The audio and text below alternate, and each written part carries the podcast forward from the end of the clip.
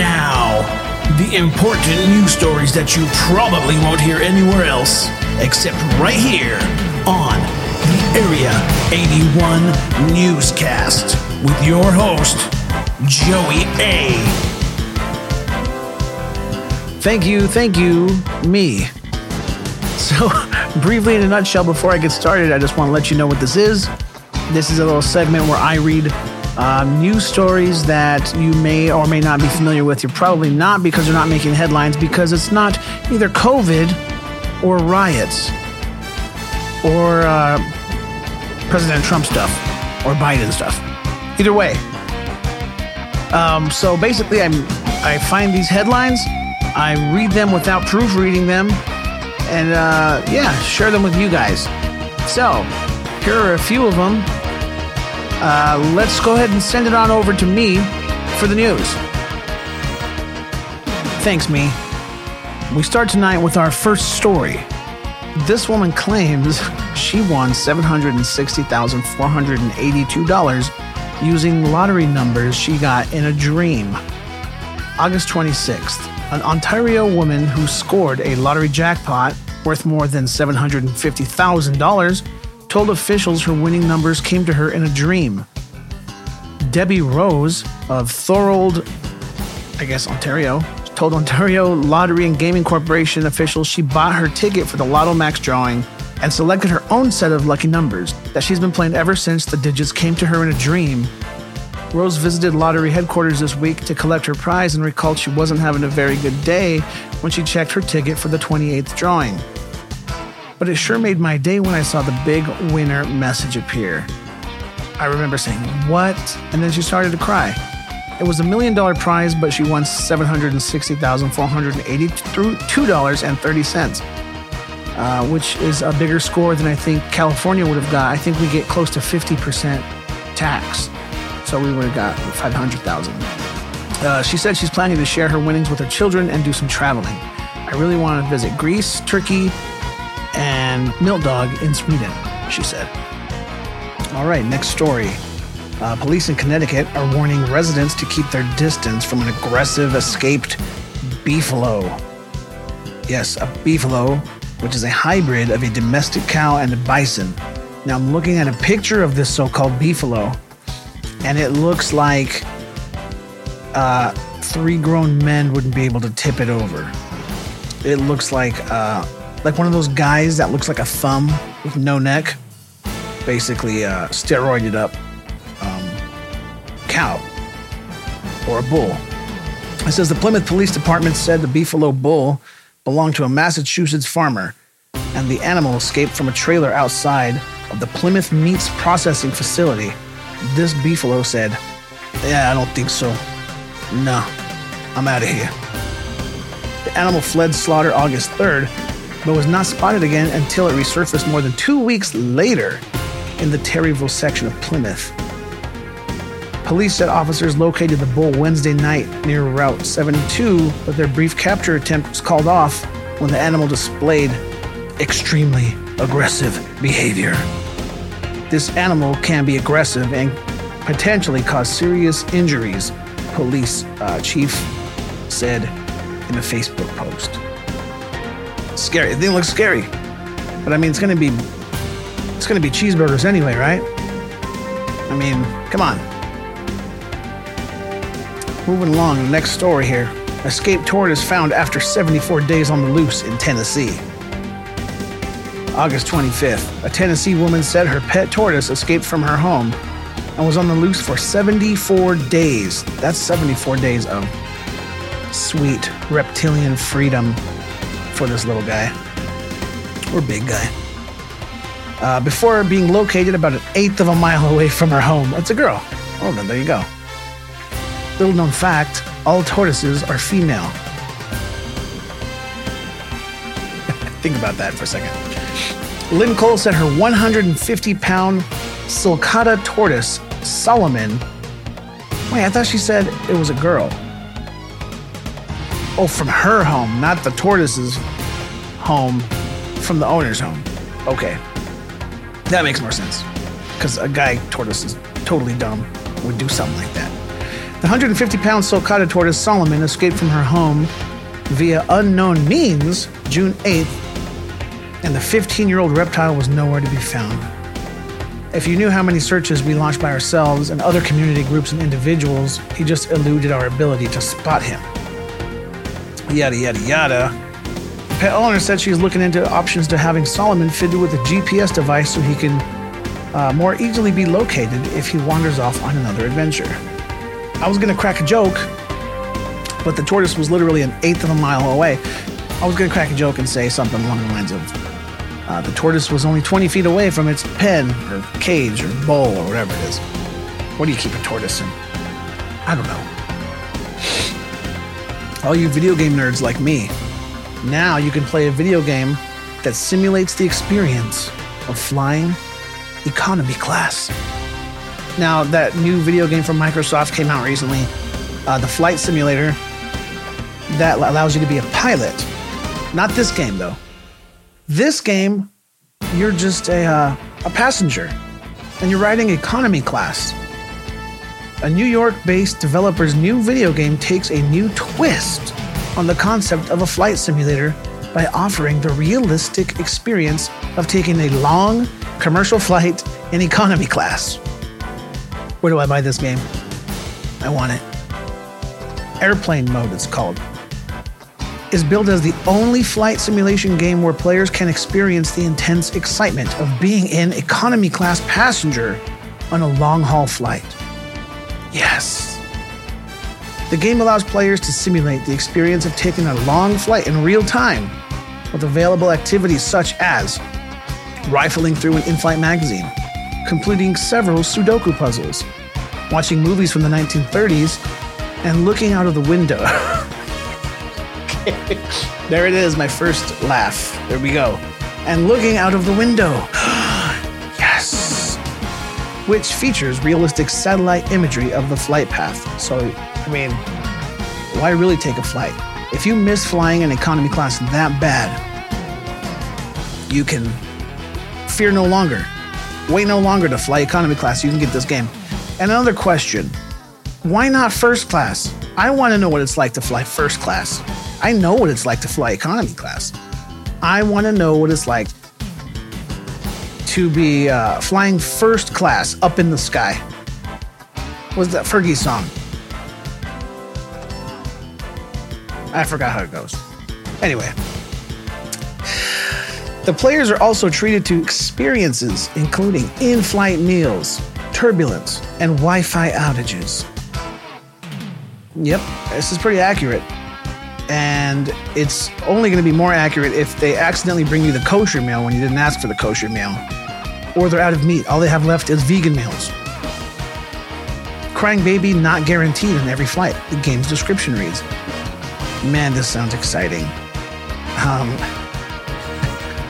The game is expected to be released on PC and Mac computers this year, offers two flights.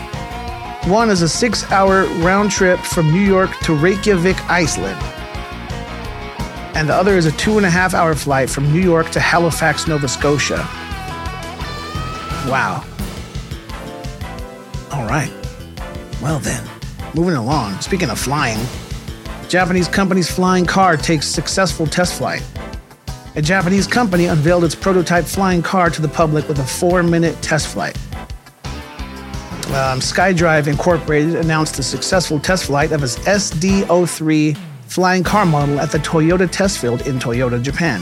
The single-seat flying car, the single-seat flying car, billed as the world's smallest electric vertical takeoff and landing model, took flight for about 4 minutes. Dang. I mean, that's pretty cool. It looks cool. It's got 4 propellers, kind of like a drone type thing, a giant drone. It resembles a motorcycle with 4 attached propellers, giving it the power of flight. The SD03 is currently capable of maintaining flight for about 10 minutes or so, and the company is now aiming to expand that time to 30 minutes. They are aiming to have a commercially available version of the car by 2023. Bruh. Think about this for a second. People can't even drive regular cars without crashing. Okay, maybe in Japan. I don't know how things are over there.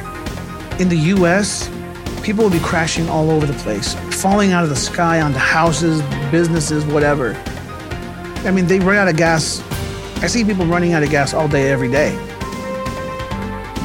Can you imagine running out of gas in a flying car? No way. Now moving along. A poop-soaked phone is rescued from a National Forest toilet. August 27th, sanitation workers cleaning out a vault toilet in the Flathead National Forest in Montana said they found a, quote, poop-soaked phone, end quote, at the bottom of a toilet tank, and they were shocked and dismayed to discover that the phone still worked. Tracy K of A1 Sanitation said he and his team were cleaning out the tank of a vault toilet near Holland Lake when they spotted an iPhone 11 Pro at the bottom. I mean, how could you not spot it?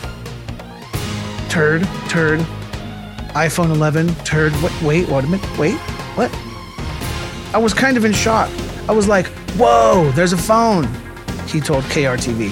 We tried not to suck it up or whatever, you know, that's what he says. And then we went to get the grabbers. We have some grabbers that can grab like, and I'm reading the exact quote. We have some grabbers that can grab like bottles and stuff. So Cody grabbed it out. So now I'm changing my voice. Let's try that again. And I know they're not from California, but that's just the way I'm reading it now. We like have some grabbers that can like grab like bottles and stuff. So Cody totally grabbed it out. Kay and his teammates Cody and Tanner sanitized the phone, plugged it in, and were shocked to discover it still worked. I don't care what you do to that phone. You ain't sanitizing it enough. There's no way, bro. But these dudes work around poop all day, every day. So they're probably not as worried about it. I bet these guys eat lunch with no gloves on. Or just eat lunch right there. The men said they were unable to get any information from the phone because the screen was locked, and employees at Verizon and Apple said they were unable to access the information without the owner's permission. I mean, you got their DNA. Come on now. He said the team was finally able to get some ID by popping the device's SIM card into another phone. They left a voicemail for the phone's owner, and when she finally called me back, I told her who I was. Told her we found like this phone in the forest service vault, and her initial reaction was, well, you guys must have like pumped out the toilets because that's the last place I saw my phone, Stevenson said. She was pretty shocked that we actually ended up retrieving her phone and that it worked enough to get her information off of it. A1 Sanitation said in a Facebook post that the poop-soaked phone, end quote, is on its way home. Bless those guys. God bless you. God bless you, gentlemen. All right, here's another interesting one. Police respond to reports of gun shootout, only to find, and this is in Germany, a man sleeping in front of his television. A German police department said officers responding to the report of a possible shootout arrived at the scene to find a man had just simply fallen asleep while watching a loud action movie. Northern Rhine-Westphalia police station in Cologne. I don't know if that's how you say it in Germany. Colonia. Said they received several reports early Wednesday morning, so this must have been 3 a.m. or something, from the Cologne residents, Colonia, who reported sounds of gunfire shootout nearby. Police ID'd the source of the sounds, and when they brought a locksmith to open the door to the apartment from which the sounds were coming. It's a weird sentence. Officers discovered no actual gunfire, however, just a loud action movie playing while the 34-year-old resident slept in front of the television. The man was taken in... Oh, man, come on now. Police said the man was taken into police headquarters. That's weak, bro. But they released him once the officers verified his identity. So they actually took him in. They could have just said, hey, keep it down, bro. But no, they didn't. This is the one that made me laugh before I read it. It was a couple banned from Village's restaurant after snatching chicken wings. A couple has been banned from a restaurant in the Villages. This is, I'm trying to see where this is. It's a local news news source called villagesnews.com. So after they snatched 25 chicken wings and a burger and running out without paying for the to-go order. Law enforcement was called Tuesday night to Gator's Dockside at Spanish Springs Town Square, where the restaurant's manager reported that the to-go order of wings and a sweet and spicy jalapeno burger. That sounds good. I'll have that. Yeah, jalapeno burger. My mouth is salivating. Oh, wonder what kind of wings they were. I like the original hot wings. I'm not a blue cheese kind of guy, though. Had been placed on the counter when two customers snatched the food and ran out. According to the incident report from the Lady Lake Police Department, a waitress got the license plate number of the vehicle in which they fled. The 23-year-old Ocala man and the 20-year-old Lady Lake woman were persuaded to return the restaurant and pay for the what? $41.71 bill. For what? Chicken wings? 25 chicken wings and a burger for $40? Okay, I'm convinced this is an upscale place here. The couple returned. No wonder they robbed it. The couple returned to Gator's Dockside and were warned that if they ever came back, they would be shot on sight. No, I'm just kidding. If they ever came back, they would be charged with criminal trespassing. The manager signed a waiver of prosecution form. So they paid their bill, they anteed up, they paid, and they said, never come back here. They said, never return. Never return. Okay, this one was interesting, and I'm pretty close to this myself with the COVID thing going on. I haven't got a haircut in a while. Man breaks a hair-raising world record with a 42.5-inch mohawk. Dude, Google this. This thing is insane. I don't even know how it's standing up straight. A Minnesota man broke a Guinness World Record when his hair was styled into a mohawk that measured 42.5 inches high. I have friends that are shorter than that. That is insane. Joseph Grissamore said he initially attempted to break the Guinness record for the world's tallest mohawk in 2007, but his hair was shorter than the needed height. Grissamore's attempt for the 2021 Guinness Book of World Records took place at Family Hair Affair in Park Rapids. Family Hair Affair, I like that. Oh, I like that. Where stylist Kay Jetman spent hours working on his hair with help from his wife Laura and his mother Kay. The stylist said it took a half a can of got-to-be-glued blasting hairspray. That stuff, I don't know, have you guys ever used that stuff? That got-to-be-glued stuff, it literally is glue. I mean, you have to wash your hands 18 times after you use it. And then still, your hands are still sticky. Half a can of got-to-be-glued blasting hairspray to make Grissamore's hair remain vertical. And it just looks insane. I wonder what were the stipulations? How long did they have to stay up straight? Finally, everybody, man uses Bud Light to keep wildfire flames away from his California home. If you're not familiar, or if you haven't heard, California is burning to the ground. Even now as I look out the window, there's smoke on the horizon. It's smoky outside, not too bad today. But all surrounding California is having quite a bit of grass fires, forest fires, and whatnot. We lost homes, businesses. It doesn't matter. It just goes up. Everything burns. A California man attempting to defend his home from a wildfire said he turned to an unusual source of help when his water was shut off. Several cases of Bud Light beer. Chad Little said he decided to stay behind. See, now that's number one. You're not supposed to stay behind. They say you got to get out of there. Fire is quick, man. When his family evacuated their Vacaville home last week, as the LNU Lightning Complex fires approached their neighborhood. Little said he had hoses set up around the house to provide a constant source of water to keep the flames away from the house, but he started worrying when the water to the area was shut off. The homeowner, whose house previously burned down 5 years ago in a fire, sparked by an attic fan, said he grabbed one of his 30 packs of Bud Light cans.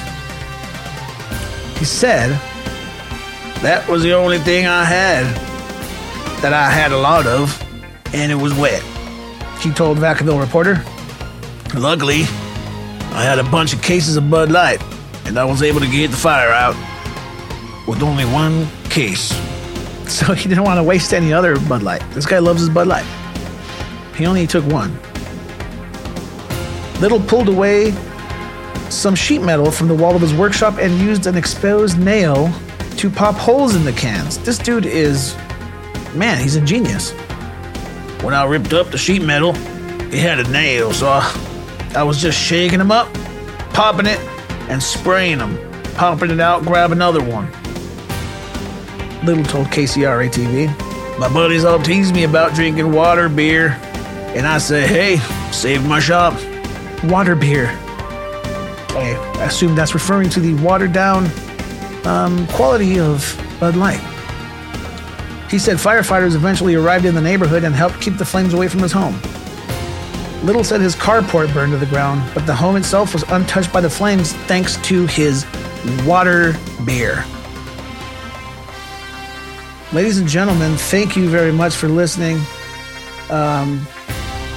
Yeah, that's it. I just wanted to do a quick little 20-minute something-something, something different to give you guys some content in between episodes, since my episodes are about a month apart or whatever.